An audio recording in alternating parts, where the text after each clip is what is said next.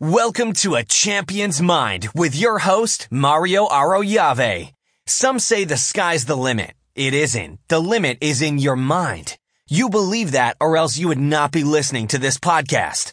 You believe that you could do more. You believe that you can perform at a higher level than you currently are. You are absolutely right. Thanks for being open-minded and allowing this podcast to help you develop a champion's mind.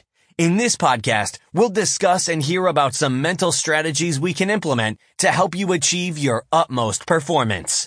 If you feel like you're not performing at your true potential, this podcast will look to give you the keys that can open that lock. Thanks for tuning into the A Champion's Mind podcast, where currently I'm working on a little series that I've done where I am going through an article written by author Jeff Goins which is entitled The Seven Differences Between Amateurs and Pros. And what I've done is I've made a separate podcast episode for each one of these just to give you guys a little something to think about, just short little snippets. And I've released these on consecutive days to give you time to be able to walk through and think about those. And currently in the series, we are on difference number five. So I'm going to run through the first four differences which you can run back in iTunes, search A Champion's Mind, and you can get these episodes. But just to give them to you briefly here, difference number one between amateurs and pros was that amateurs wait for clarity while pros take action. Difference number two was that amateurs want to arrive, so they want to reach some kind of destination, whereas pros simply want to get better and are all about the process and making small gains at a time. The third difference was that amateurs practice as much as they have to, but pros never stop. So pros see this as a continuous thing that is ongoing, always looking for opportunities to grow and get better, always looking to stretch limits and to be working on their craft in any given spare moments that they may have.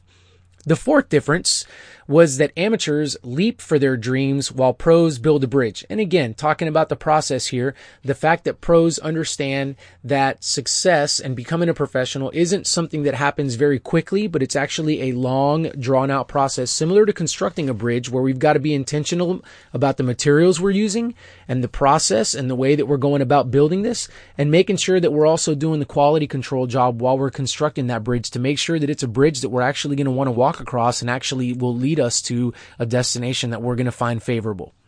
So today's difference that I want to talk about is that amateurs fear failure while pros crave it. This to me in the work that I've done with athletes, with teams, with businesses, with just people and having conversations in general, with my own personal struggles and my own personal battles that I fight, this is a huge one here. The way that we see failure, the way that we view it, is going to really draw a line in the sand as to whether we're out on the amateur side or whether we're on the pro side. Failure for an amateur is something that points to their identity. It's something that goes deeper than a simple performance or a lack of a result or a lack of success. It, failure cuts deep to a person who's an amateur. They believe that that particular failure, that particular shortcoming, that particular skill that they maybe haven't mastered yet, they believe that that is a direct reflection of who they are as an individual and as a person. On the other side, pros. I said that they crave failure. Why? Because they believe that failure is simply a learning tool that they can use to analyze a particular performance, analyze a particular skill, and they can use the failure in order to get better.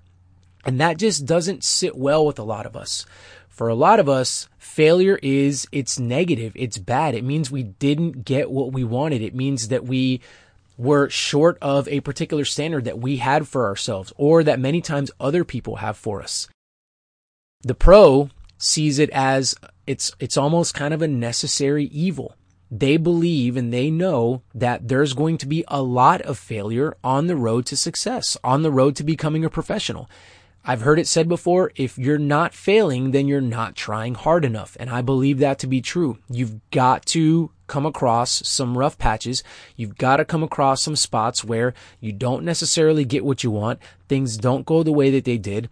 And most people would look at that and say, that's a failure. I try not to use the word failure a lot because of the fact that the culture has placed such a negative label on it. I just, I don't like the fact that they make it this finite thing. They, they make it seem as if failure is the edge of the cliff. Don't take another step. You need to take another step. After you fail, that's where the growth actually happens. What do you do with the failure? Do you take it in your own hands? Do you look at it and do you analyze it and do you study? And that's super important. Difference between amateurs and professionals right there. Huge is what do you do in the moments after your failure? You need to be studying. You need to be a student of your craft and you need to figure out what is it that went wrong and then look at ways to reconstruct, redefine, and fix whatever that shortcoming was so that you can do it better next time. My personal belief is that nothing is a complete failure. If you think about something that's a failure, a lot of times people are very catastrophic. Amateurs are very catastrophic about that. Oh, that, that performance was a complete failure. That's how they summarize it. So I begin to ask some folks, so nothing went well? And then they begin to, eh, actually, you know, this went okay and this wasn't so bad. And I did, I did a good job with this, but man, the performance overall in general. In other words, it wasn't a complete failure. There were some things that went well. There were some things that maybe went okay and decent. And then, yeah, there were some things that can be improved upon.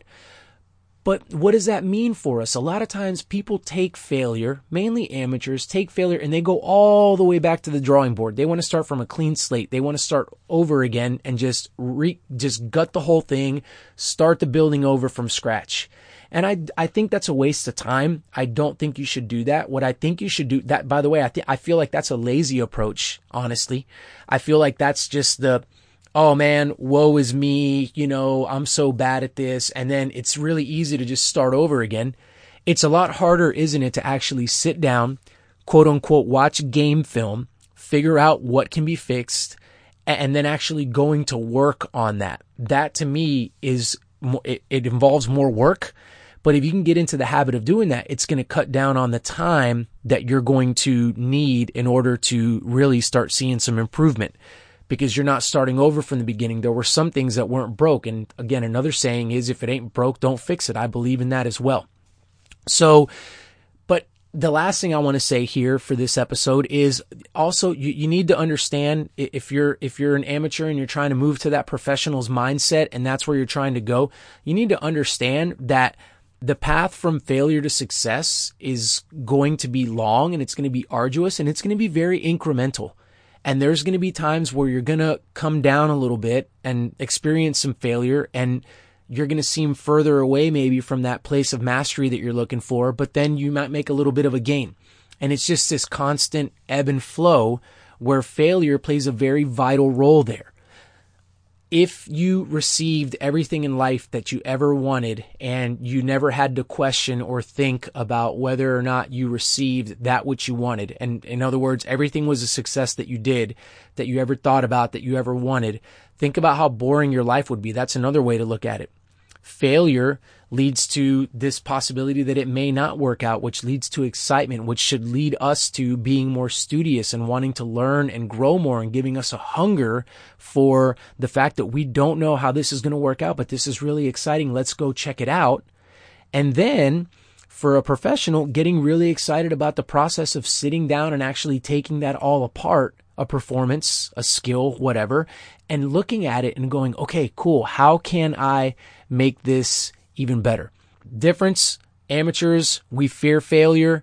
We don't like failure. We look at failure as just blotch on our self image. It's directly, that failure is directly tied to us. And then pros, we crave failure. We're looking at failure. We're going, yes, this is something that I know that is necessary. If I'm failing, then I know I'm on the right path. I know that I'm heading towards mastery. I know that I'm heading towards success. I know that I'm heading towards being a professional because at the end of the day, if it was easy, another saying, if it was easy, then everybody would do it. This is extremely difficult, so I've got to be doing something right. Thank you guys so much for tuning in. I'll bring you difference number six tomorrow, which is amateurs build a skill while pros build a portfolio. So thank you guys so much for tuning in. We'll see you then. Thanks for listening to A Champion's Mind. As you continue to implement the content discussed here, you'll move closer and closer to performing at your utmost potential. Keep challenging yourself and don't settle until you achieve your goals.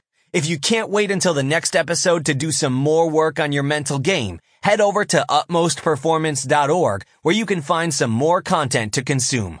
You can also like our Facebook page, Utmost Performance. We sincerely value your support as we continue to partner together to help you perform at your utmost.